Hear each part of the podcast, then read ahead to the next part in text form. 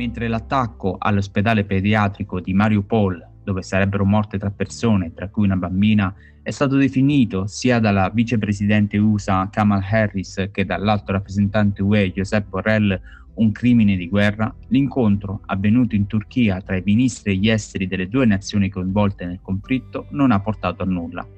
I russi, ha commentato il ministro ucraino Kuleba, vivono in una realtà parallela. Questa è la Fattoria del Quirinale e noi siamo Giacomo Rossi, Stefano Iannaccone e Vincent Russo.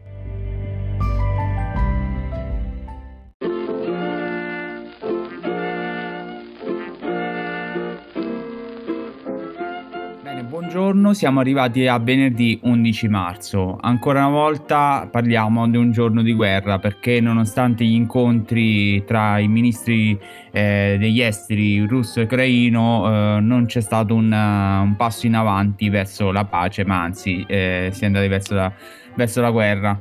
Purtroppo eh, la situazione sta andando, diventando sempre più complicata e, e, l'unica cosa che se da una parte aumentano le, gli attacchi russi, dall'altra, dal fronte tra virgolette occidentale, eh, aumentano eh, le sanzioni. Per ora è stato questo. E tra le varie sanzioni eh, ad essere, colpito, essere colpiti sono gli, gli oligarchi russi e eh, fanno, ha fatto notizia ieri il fatto che il Regno Unito ha esteso le sanzioni a, ad altri appunto oligarchi, tra cui il proprietario del Chelsea Roman Abramovic, che di fatto eh, con questa azione il governo eh, inglese ha penalizzato anche la, una propria squadra.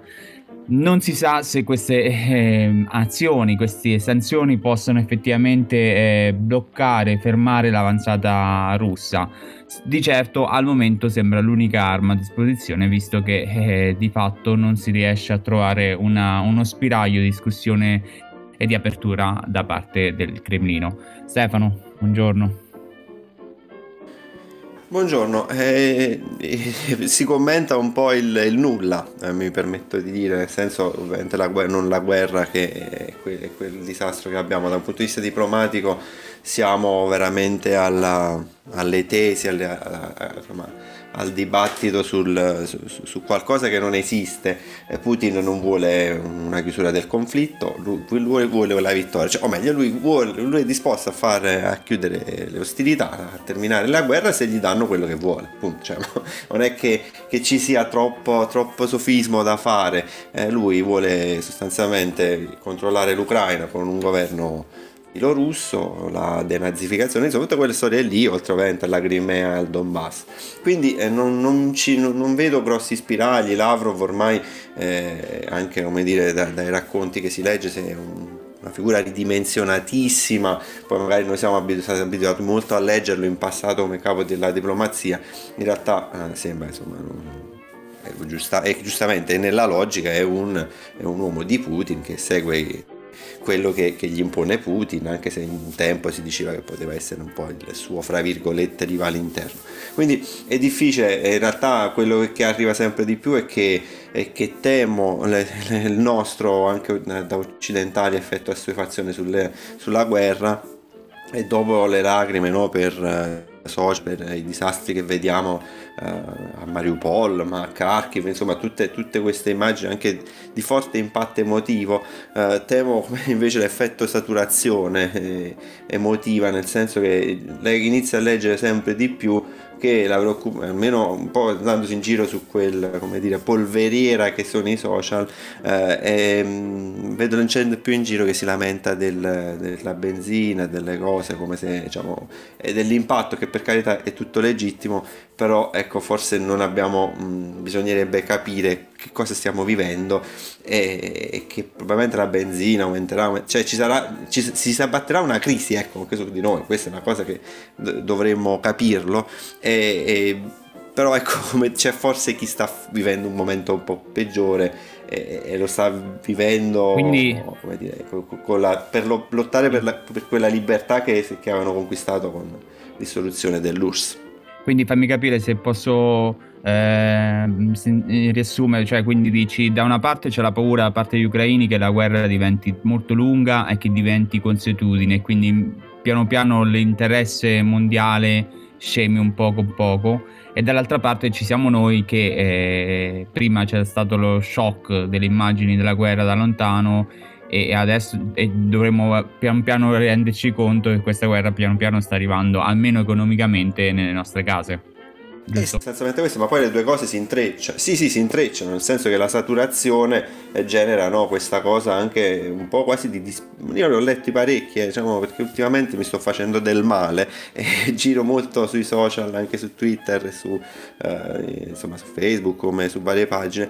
E tu vedi che queste persone, eh, ma questi perché non si arrendono, cioè, cioè, ma proprio questi sono i toni, e poi per carità... Non, non, puoi, non è una rilevanza statistica come ci siano tan- già tante persone che scrivono queste, mon- queste monnezze, passate questo termine, cioè no, questi devono arrendere perché poi se no aumenta il gas, ma è capito, cioè, però, cioè, mm, che devono fare? Eh, allora, cioè, mm, mi sembra una posizione che appunto eh, sia anche un po' figlia di quell'inizio effetto saturazione che dicevo prima, eh, cioè di assuefazione alla guerra, cioè, vabbè, ok, vabbè, ma alla fine basta che vi arrendete, così non muore più nessuno e, e, e, a me io posso comprare il pane a quanto lo compravo fino a, a inizio febbraio, cioè non so se e questo è un po' il senso, ecco, se, se, è la spiegazione, non so se mi sono spiegato. Okay.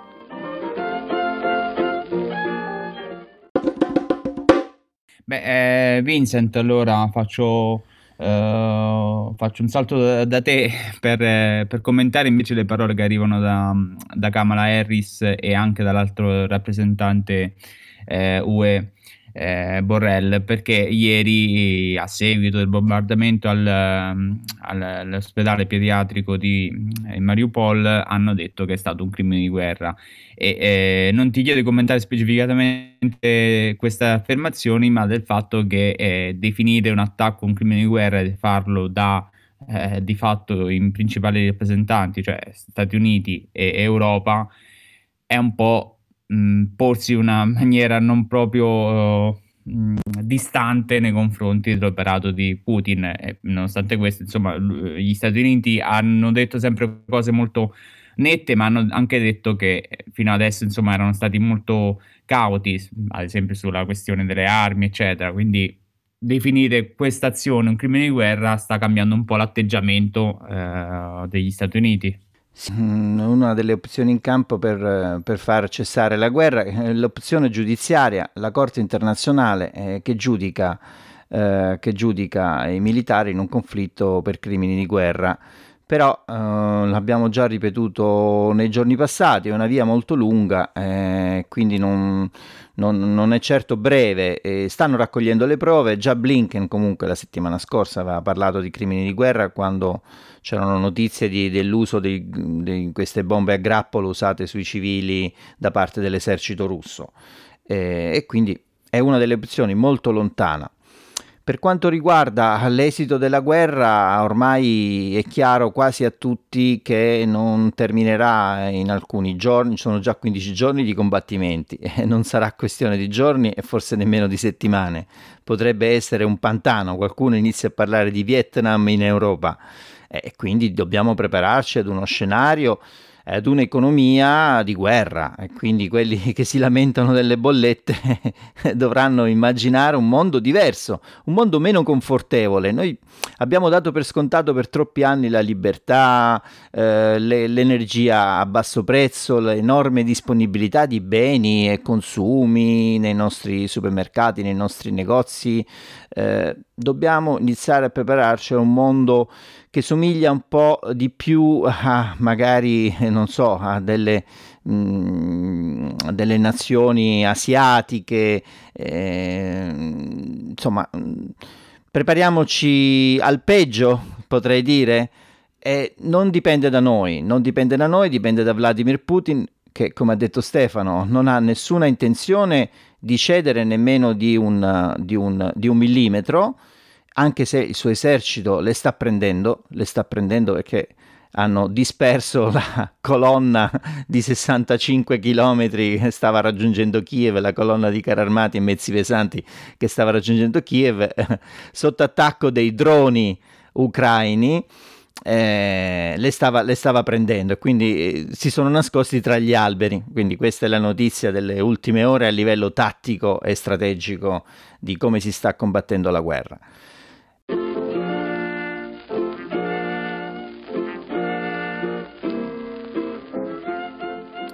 Ok, in attesa delle, degli, degli aggiornamenti che arriveranno questo weekend, eh, oggi ci occupiamo anche un po' di casa nostra e della politica italiana, perché ieri eh, c'è stato un voto alla Camera importante perché è un passo in avanti verso l'approvazione definitiva de, eh, del disegno di legge sull'eutanasia. Eh, è un primo passo perché era appunto il voto alla Camera, ora il testo passa al Senato. La notizia è che forse eh, questo testo diventerà, come lo è già stato già in passato, in realtà il nuovo catastro, nel senso che eh, sarà un, ogge- eh, il, un, disegno di legge che mh, mm, porterà a grandi discussioni e non si sa se alla fine riuscirà a fare tutto il percorso per diventare effettivamente legge, perché su questo, ehm, su questo voto di ieri c'è stata la, il centrodestra che si è spaccato, perché tra i favorevoli ci sono stati sette deputati di Forza Italia e 5 di Coraggio Italia, quindi un po' il centrodestra anche in questo caso si è ritrovato spaccato. Le ragioni in questo caso è, sono un po' diverse perché molto spesso quelli che si sono ritrovati a favore eh, de- vengono da mh, esperienze personali eh, particolari legate proprio a esperienze purtroppo di dolore o di persone vicine a loro che hanno vissuto quel calvario che la, la, la legge cerca di trattare e quindi si sono ritrovati diciamo dall'altra parte rispetto ai loro compagni di partito. Stefano. Ma io invito a sentire giusto un intervento di, di Giorgio Trizzino, ex 5 Stelle, che adesso poi è uscito è nel, nel misto, lui è un medico, eh, ed è stato, ha detto una frase... Primo firmatario tra l'altro della... Esatto, della, della, della legge. E, e, e, ha detto una frase molto significativa, anche se poi ha dovuto scusarsi perché sembrava una, un malaugurio, no? Che poi questi fanno tutti grandi teorie. E io ieri ho seguito molti dibattiti e lui a un certo punto dice spero che voi un giorno non ve ne pentiate perché sono quei temi che sembrano distanti, perché speriamo che non ci accadano mai, oggettivamente non accadono mai a nessuno, però poi come dire eh, succedono e, e, non puoi far finta che non siano accaduti. Quindi eh, questa, in questa frase è proprio secondo me raccolta il senso. Io ieri ho, letto, ho ascoltato di analisi sociologiche, antropologiche, robe anche ovviamente da leghisti che in genere sono molto più spicci, no? cioè almeno poi su, quando si tratta di dare qualche diritto in più arrivano no? grandi teorie, antropo- parla di antropologia ideologie, cioè robe che tu dici, ma mazza, ma è leghista questo, Sulla, su, su, su, un diritto. E, e, la cosa vera, secondo me, è una che io mentre ascoltavo, ma proprio da cittadino, quasi eh, un po' schifato, secondo me. Cioè io vedevo delle persone messe lì, per carità che dovrebbero rappresentarci, vabbè, poi si potrebbe discutere sul metodo di elezione, che avrebbero dovuto rappresentarmi, però loro, loro volevano decidere eh, della mia vita cioè, eventualmente come io voglia finire la vita. Poi da un punto di vista tecnico il testo non è una grande rivoluzione, cioè ci sono ovviamente introduce degli elementi, ma ci sono anche un bel po' di paletti, quindi cioè, non è una eutanasia che so, sul, sul, sul, modello svizzero o su, su, altri modelli, il modello, il modello diciamo, uh, nei paesi, dei paesi E giro la domanda a, Vincent a questo punto, rapidamente. Eh, questa, questa, questa, domanda che si fanno perché dovrebbero decidere altri per me eh, può essere la domanda su cui si può basare il resto del percorso di, di questa legge? No, eh, la discussione sull'eutanasia in Parlamento è ancora più paradossale di quella sul catasto, nel senso che mentre si uccidono persone in Ucraina e accade una guerra si parla del suicidio assistito. Intanto credo che insomma già parlare di suicidio assistito eh, credo che sia il termine sbagliato. Potremmo parlare di fine vita ed è giusto, secondo me è sacrosanto un testo di legge che stabilisca eh, in via definitiva eh, per alcuni casi eccezionali di persone che in realtà stare su un letto di un ospedale eh, colpiti di una malattia molto invalidante è, è, legittimo da parte di molte persone, soprattutto che soffrono dolori, cose che insomma non si possono risolvere con i medicinali, è legittimo terminare la loro vita nella maniera che desiderano. Fatemi essere un po' leggeri su questo tema che è molto serio. Io vi Vai. regalo questo, questo, um, questa visione, Duemi- un film di 50 anni fa, quasi come la mia età, eh, si chiamava 2000, il titolo in italiano è 2022, I sopravvissuti, c'è un mondo distopico, un mondo dove mm, c'è carenza di cibo, una carestia, non si sa cosa dovuta, forse al post guerra, non si sa. E, e le persone decidono, soprattutto molti anziani, decidono di concludere la loro vita ricordando entrando in una sorta di cinema, un cinema 3D lo definirei oggi, dove vedono il mondo com'era, com'era prima, la natura incontaminata, i cavalli, il mare, i pesci, si immergono in questa sorta di, di viaggio tridimensionale verso il mondo che, che fu- non, non, è più così perché ormai è un mondo contaminato, un mondo inquinato, un mondo dove regna la carestia e solo, mm, e solo strutture urbane e loro decidono di morire così. E viaggiando e sognando l'ultima volta, guardando il mondo come, come l'avevano visto da piccoli, probabilmente, da quando erano nati. Quindi questa è, è, è la tua mm, visione leggera? Sì, diciamo la mia, la mia, visione leggera. No, la mia visione leggera. grazie, grazie. la mia visione leggera sta nel fatto che secondo me le persone potrebbero scegliere di morire come vogliono. Ancora più leggera, voglio la gabbina dei suicidi di Futurama. Beh, grazie Vincent. Me, me ne ricorderò quando vorrò avere una parola di sostegno, di supporto da parte Ma tua. tu lo sai che adesso ultimamente mi piace solo parlare di guerra, guerra, guerra e 5 Stelle, naturalmente. Guerra e 5 Stelle. Bravo, bravo, 5 Stelle. Mi aiuti che, a introdurre che a volte ci stanno bene. Esatto, Guerra 5 Stelle, è vero. E mi aiuta a introdurre l'argomento veramente quello che aspettano tutti quelli che ci stanno ascoltando, perché chiudiamo la settimana, ci avviamo al weekend, ma non possiamo non, non raccontare che cosa è successo ieri con il voto allo statuto del Movimento 5 Stelle. Io sento proprio gente trepidante in attesa. Dici successo e ci salutiamo. Allora, il Movimento 5 Stelle è il nuovo Vietnam italiano, è il vero Vietnam che è praticamente una guerra proprio alla baionetta per conquistare questo partito che secondo me, secondo la mia piccola analisi, è morente, ma ci sono anche altri dati che dimostrano che è morente. Allora, ieri si è votato per lo statuto, si è rivotato per lo statuto in due quesiti, due quesiti che modificano lo statuto già votato ad agosto e che introducono delle nuove norme per accedere a questi finanziamenti del 2 per 1000. Purtroppo non ha votato uh, la maggioranza più uno degli aventi diritto, hanno votato solo in 35.000, che comunque non sono pochi, giustamente Conte l'ha sottolineato, il bagno di democrazia, e quindi oggi sono richiamati a votare e comunque l'esito sembra abbastanza scontato, lo statuto passerà, anche se non forse con i 60.000 e passa della volta della scorsa tornata, il momento è quello che è ad agosto 2021 eravamo in una fase della pandemia forse un po' più leggera, adesso siamo pandemia più guerra, quindi potete immaginare.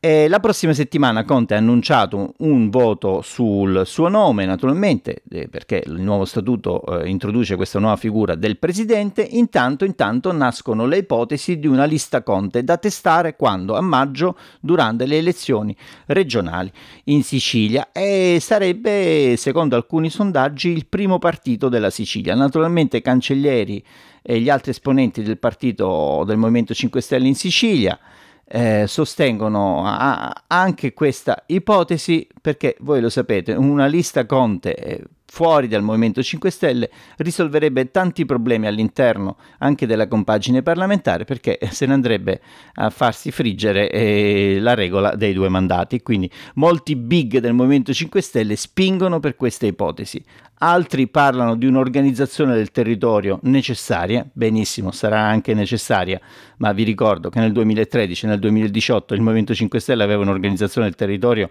spontanea, quasi inesistente e comunque ha fatto il piano di voti, quindi non credo che sia quello il problema. Il problema è sul messaggio politico, che per adesso non è né chiaro né forte.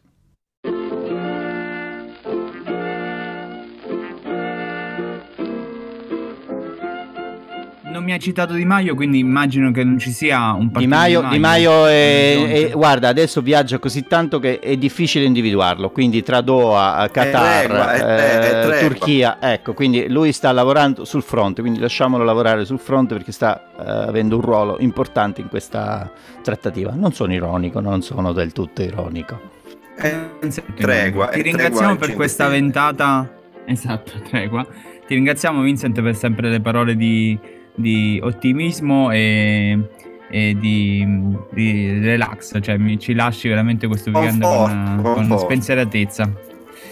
Ci sentiamo la settimana prossima, però questa volta, siccome è venerdì, vi ricordiamo tutto quello che bisogna ricordare in questi casi. Dammi ragione, Vincent, ovvero votare il nostro podcast su Spotify, su Apple Podcast.